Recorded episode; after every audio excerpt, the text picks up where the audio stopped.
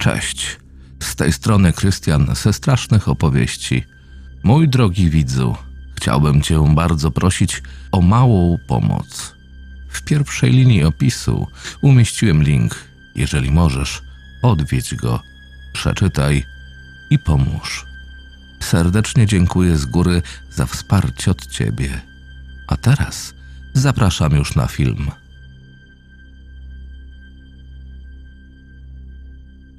Howard Phillips Lovecraft. Głuchy, niemy i ślepy. Współautor C.M. Eddy Jr. Nieco po południu 28 czerwca 1924 roku dr Morehouse zatrzymał swój samochód przed domem Tannera. Wysiadło z niego czterech mężczyzn. Kamienny budynek, naprawiony i odnowiony, stał w pobliżu drogi i nic z wyjątkiem bagna na tyłach nie sugerowało niczego ponurego. Nieskazitelnie białe drzwi widniały za przystrzyżonym trawnikiem, lecz ciężkie wieżeje były szeroko otwarte. Jednak bliskość celu spowodowała, że cała czwórka popadła w jakieś nerwowe milczenie. Poczuli nieokreślone przerażenie, które osłabło, kiedy usłyszeli wyraźny dźwięk maszyny do pisania Richarda Blake'a. Mniej niż godzinę temu starszy mężczyzna wybiegł stąd bez kapelusza oraz płaszcza i wpadł do mieszkania najbliższego sąsiada o pół mili dalej, bełkocząc coś nieskładnie o domu, ciemności, bagnie i pokoju. Doktor Morehouse już wcześniej przeczuwał, że wydarzy się coś złego.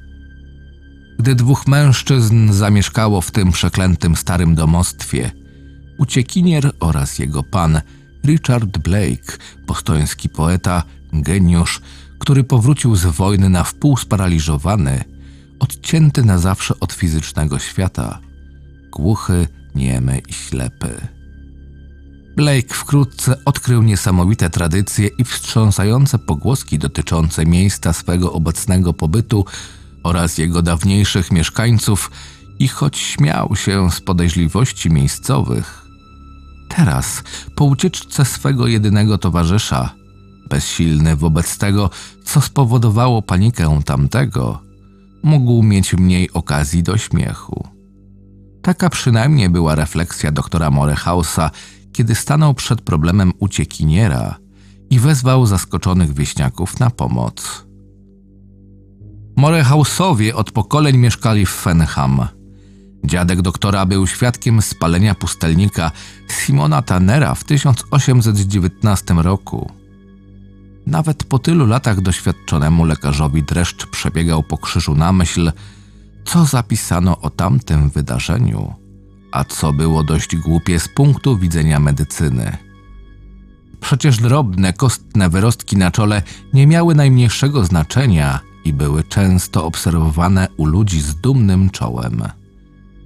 Wśród czterech mężczyzn, którzy ostatecznie postanowili wyjaśnić zagadkę, trzech wydawało się znajdować szczególną przyjemność w niejasnych legendach i na wpół tajemnych, rzadko powtarzanych i nigdy nie usystematyzowanych plotkach. Sięgały do roku 1692, kiedy Tanner zginął na Gallows Milli w Salem, choć nie wspominano o tym do czasu wybudowania domu w 1747 roku. Choć wszyscy Tannerowie byli dziwni, ludzie potwornie bali się tylko ostatniego z nich, starego Simona. Dołożył coś do własnego dziedzictwa, coś przerażającego, jak wszyscy szeptali, i zamurował okno południowo-wschodniego pokoju – którego wschodnia ściana wychodziła na bagna. To był gabinet i biblioteka o drzwiach podwójnej grubości. Wyrąbano je siekierami owej strasznej nocy w 1819 roku, gdy śmierdzący dym uniósł się z komina i znaleziono ciało tenera z tym wyrazem na twarzy. To dlatego, a nie z powodu wyrostków na czole, spalono ciało, księgi i rękopisy. Kiedy doktor na czele grupy wszedł do holu, stukanie maszyny do pisania nagle umilkło. W tejże chwili poczuł delikatny powiew zimnego powietrza. Potem nie byli tego pewni, co było dziwne w upalny dzień. Hall był w doskonałym porządku, podobnie jak i szereg pokoi, do których wchodzili poszukując gabinetu Blake'a. Pisarz umeblował dom w stylu kolonialnym. Z jednym tylko służącym udało mu się utrzymać go w stanie godnym pochwały. Morehouse prowadził ludzi od pokoju do pokoju przez szeroko pootwierane drzwi i w końcu znalazł bibliotekę czy też gabinet. Piękny, południowy pokój na parterze, przylegający do dawnego, potwornego gabinetu Simona Tannera. Był pełen książek zapisanych alfabetem Braille'a. Oczywiście Richard Blake był tutaj, siedząc jak zwykle przed maszyną do pisania. Po stole i podłodze prąd powietrza rozrzucił stos niedawno zapisanych kart. Jedna nadal tkwiła w maszynie, jakby Blake przerwał pracę nagle, może z powodu zimna. Jego głowa była zwrócona w kierunku słonecznego, przyległego pokoju w sposób bardzo szczególny dla kogoś, komu brakowało wzroku i słuchu. Doktor Morehouse zobaczył oblicze pisarza i dał ręką znak, aby pozostali nie zbliżali się. Potrzebował czasu. Nie musiał już zastanawiać się, dlaczego spalono ciało starego Simona Turnera w tamtą zimową noc. Było tu coś, czemu tylko bardzo zdyscyplinowany umysł mógł stawić czoła. Richard Blake ujrzał to coś i z tego powodu zmarł. Ludzkość nie miała nic wspólnego z wyrazem jego twarzy czy szklistym wzrokiem wielkich, niebieskich nabiegłych krwią oczu, zamkniętych na widoki tego świata od sześciu lat. Były utkwione w drzwi prowadzące do dawnego gabinetu Simona Tannera. Doktor zamknął ślepe oczy, zanim pozwolił spojrzeć pozostałym. Zbadał pozbawione życia ciało z gorączkową dokładnością i skrupulatnie pod względem technicznym. Mimo napiętych nerwów oraz drżących rąk. Niektóre rezultaty tego badania przekazywał od czasu do czasu pozostałej trójce, inne przemilczał, pozwalając tym samym na spekulacje bardziej niepokojące niż mogłyby być. Jeden z mężczyzn mruknął coś o zmierzwionych, czarnych włosach Blake'a i sposobie, w jaki porozrzucane były papiery. Powiedział, że jakiś silny wiatr musiał powieć przez otwarte drzwi. Przez cały dzień wiał jednak tylko lekki wietrzyk. Gdy mężczyzna zaczął zbierać zapisane arkusze, doktor wstrzymał go zaniepokojonym gestem. Wcześniej obejrzał tę pozostałą w maszynie do pisania. Po przeczytaniu zdania czy dwóch, pospiesznie wyciągnął ją i schował do kieszeni. Incydent przynaglił go do pozbierania kartek własnoręcznie. Cały ich plik włożył do kieszeni, nie starając się nawet posortować. Jednakże nawet przeczytany tekst nie przeraził go tak bardzo, jak pewne spostrzeżenie. Subtelna różnica w odbiciu czcionek na porozrzucanych kartkach od tej maszyny. To ponure wrażenie próbował na razie wyrzucić ze swego umysłu. Nikt też nie wiedział, że podczas badania zauważył natychmiast, że śmierć musiała nastąpić co najmniej pół godziny przed znalezieniem ciała. Doktor Morehouse zamknął zewnętrzne drzwi i zaczął poszukiwać jakiegoś dowodu, który mógłby bezpośrednio oświetlić tę tragedię. Nigdy rezultat nie był bardziej negatywny. Wiedział o zapadowych drzwiach, które stary Simon usunął natychmiast po spaleniu ksiąg i ciała samotnika. Kręty tunel biegnący pod bagnami został zasypany tuż po jego odkryciu, jakieś 35 lat później. Teraz nie spostrzegł żadnych świeżych nienormalności, a cała budowla wskazywała tylko schludność nowoczesnego odnowienia i wysmakowanej troskliwości. Doktor zadzwonił po szeryfa z Fenham i lekarza sądowego z Bajboro. Ten pierwszy po przyjeździe niezwłocznie zaprzysiągł dwóch miejscowych na świadków do czasu przybycia lekarza. Potem Morehouse, obiecawszy szeryfowi, że przekaże mu wszystkie informacje, udał się do służącego. Znalazł go krańcowo wyczerpanego, lecz w pełni świadomości i rozpoczął ostrożne badanie. Większa część spokoju tego człowieka spowodowana była litościwą niezdolnością do przypomnienia sobie wypadków. Był w gabinecie ze swym panem i wydawało mu się, że sąsiedni pokój z zamurowanymi oknami nagle pociemniał. Nawet to wspomnienie, w które na poły wątpił, w znacznym stopniu zdenerwowało służącego. Z największą delikatnością i ostrożnością dr Morehouse powiedział mu, że jego pan nie żyje. Padł ofiarą ataku serca. Sługa zasmucił się, gdyż był bardzo oddany kalekiemu pisarzowi, lecz obiecał, że wystarczy mu hartu ducha, aby odwieźć ciało do rodziny w Postonie po formalnym zbadaniu przez lekarza sądowego.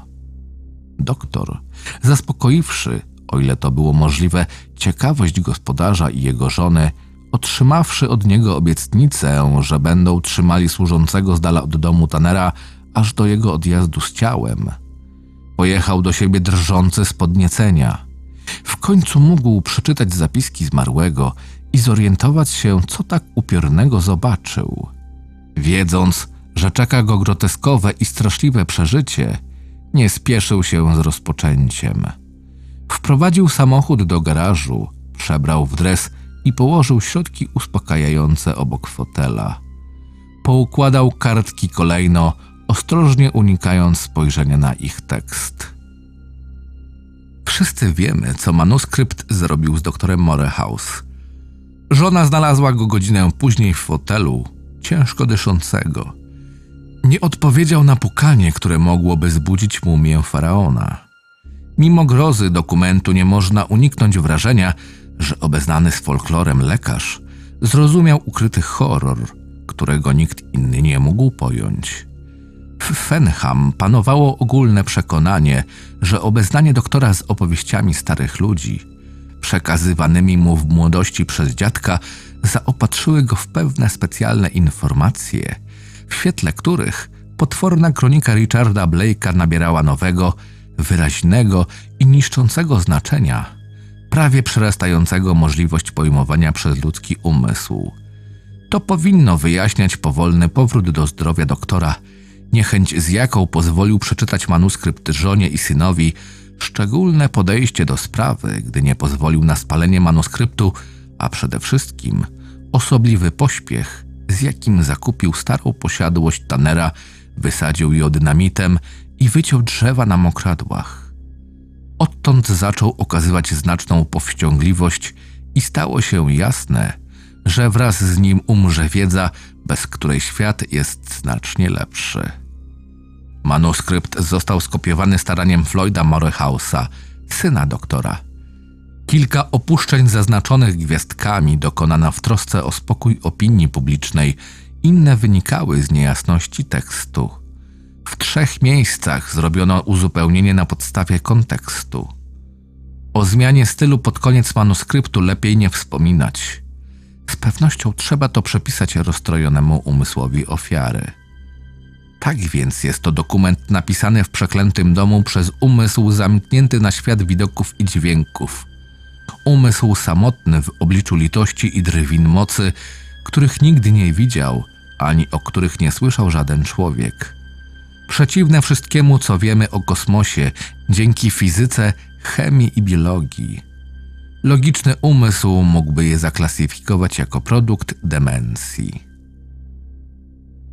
Manuskrypt. Niejasne obawy ostatniego kwadransa przerodziły się w ściśle określony strach. Jestem przekonany, iż coś stało się z Dobsem.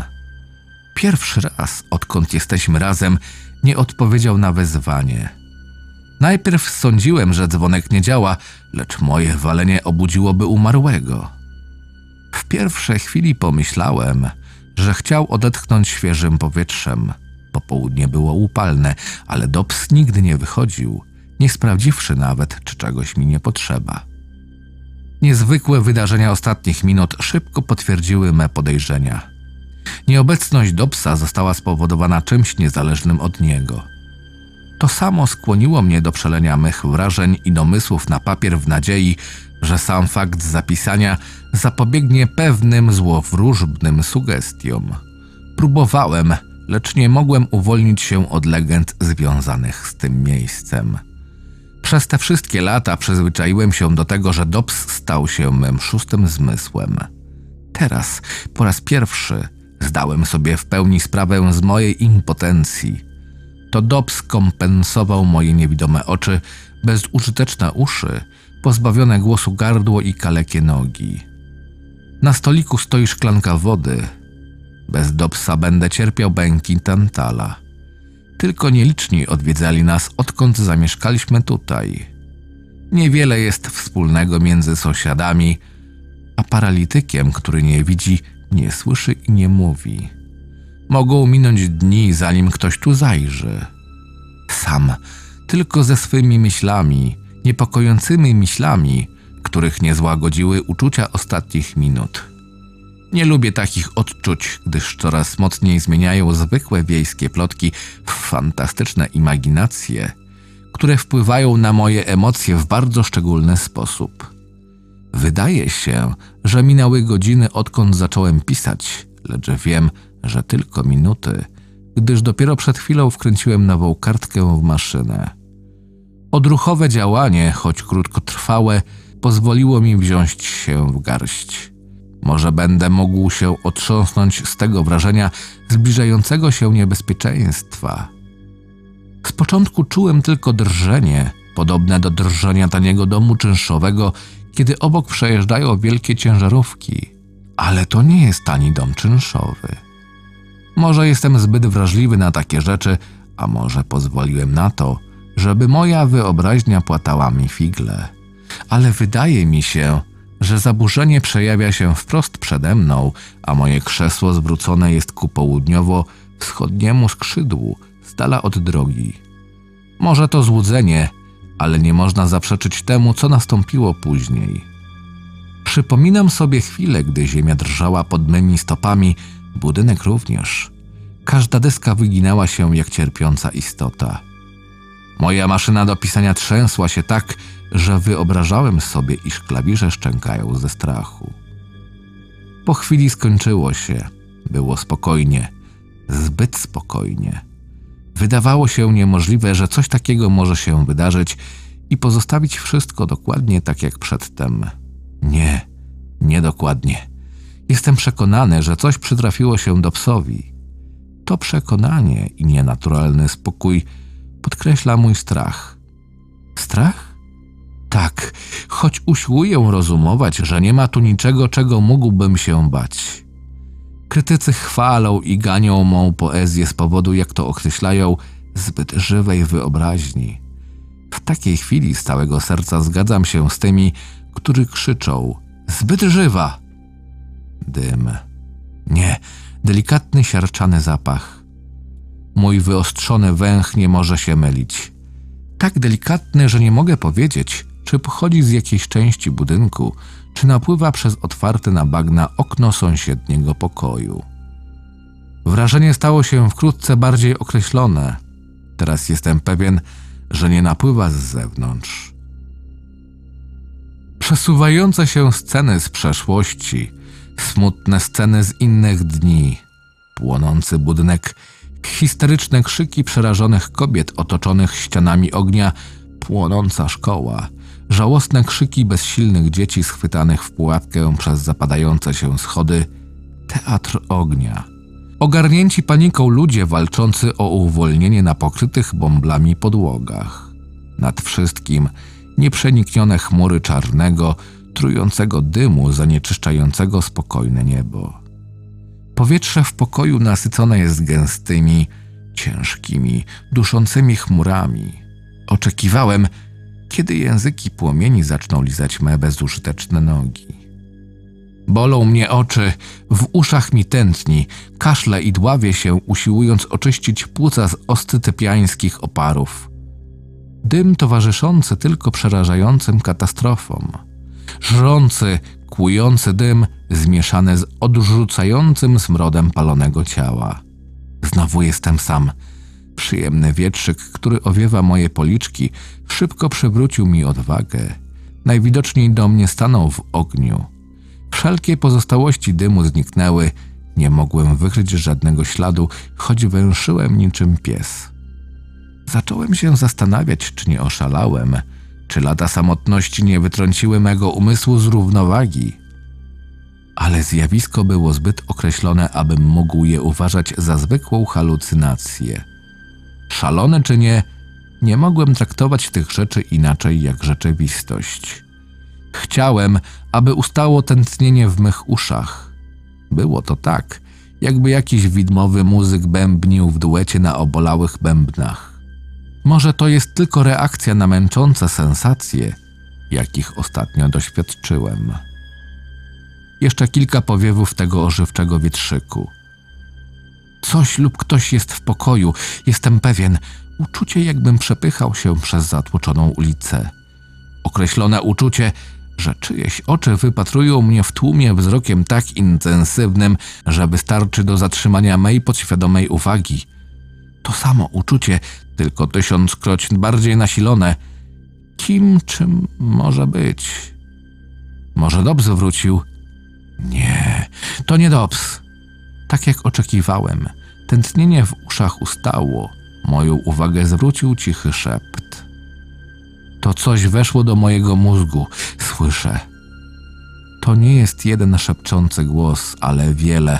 Lubieżne brzęczenie zwierzęcych gzów, szatańskie brzęczenie podnieconych pszczół, szepczący chór nieludzkich gardeł, wzmaga się. Pokój rozbrzmiewa demonicznym zaśpiewem bez melodii, bez dźwięków, groteskowo ponury. Diaboliczny chór powtarza piekielną litanię – peane nieszczęść Mefistofelesa zawarte w muzyce jęczących dusz, potworne kreszczendo pokańskiego pandemonium.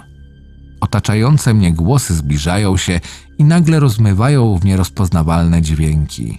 Wytężam uszy, aby usłyszeć słowa. Bliżej, coraz bliżej. Teraz są wyraźne, zbyt wyraźne.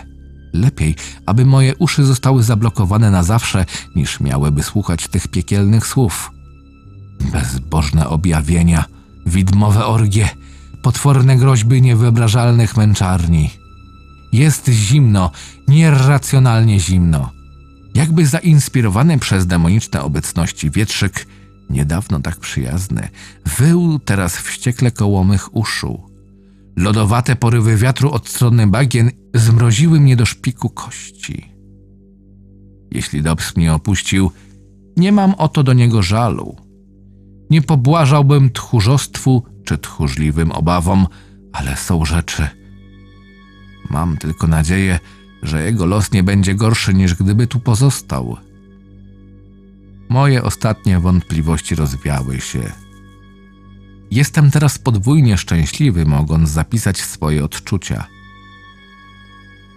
Nie sądzę, aby ktoś je zrozumiał czy uwierzył. To będzie ulga od przyprawiającego o szaleństwo napięcia w próżnym oczekiwaniu na każdą nową manifestację psychicznych nienormalności. Widzę trzy możliwości. Uciekać z tego przeklętego miejsca i spędzić męczące lata starając się zapomnieć. Ale nie mogę uciec wejść w bluźnierczy układ z siłami tak szalonymi, że piekło przy nich wydaje się przedsionkiem raju. Ale nie mogę się poddać. Wreszcie umrzeć. Ale wolę raczej, aby moje ciało rozdarto na strzępy, niż skazić swą duszę kontaktem z tymi wysłańcami Beliala. Przestałem na chwilę pisać. Pokój jest zimny jak grobowiec. Ogarnia mnie odrętwienie. Muszę przezwyciężyć to znużenie. Jestem zdeterminowany. Raczej umrzeć, niż poddać się tym zdradzieckim molestowaniom. Przysięgam raz jeszcze opierać się aż do końca. Do końca, o którym wiem, że nie jest już daleki. Wiatr jest zimniejszy niż kiedykolwiek, jeśli to jest w ogóle możliwe. Wiatr przerażający smrodem istot ani martwych, ani żywych. Miłosierny Boże, który odebrałeś mi wzrok, Wiatr tak zimny, że pali zamiast mrozić. Siroko! Chwytają mnie niewidzialne palce, którym brak fizycznej siły, aby oderwać mnie od maszyny. Lodowate palce wciągają mnie w wir rozpusty, wieczną nikczemność. Palce śmierci wyciskają ze mnie dech i naciskają na me niewidome oczy tak, że muszą wybuchnąć bólem. Zimne punkty naciskające na me skronie. Twarde, kościste guzy przypominające rogi. Dech jakiejś dawno zmarłej istoty całuje moje rozgorączkowane wargi i liże me rozpalone gardło mrożącym płomieniem. Jest ciemno, ale to nie jest część ślepoty. Nieprzenikniona ciemność grzesznej nocy, czarna jak smoła ciemność czyśćca. Widzę spesmea Christus. To koniec. Śmiertelny umysł nie może oprzeć się siłom będącym poza ludzkim wyobrażeniem, nie może też nieśmiertelny duch pokonać tego, co mieszka w głębinach i czyni nieśmiertelność przemieniającą chwilą. Koniec? Nie. To błogi początek.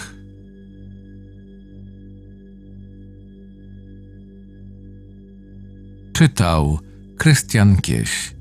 Zapraszam do subskrypcji mojego kanału.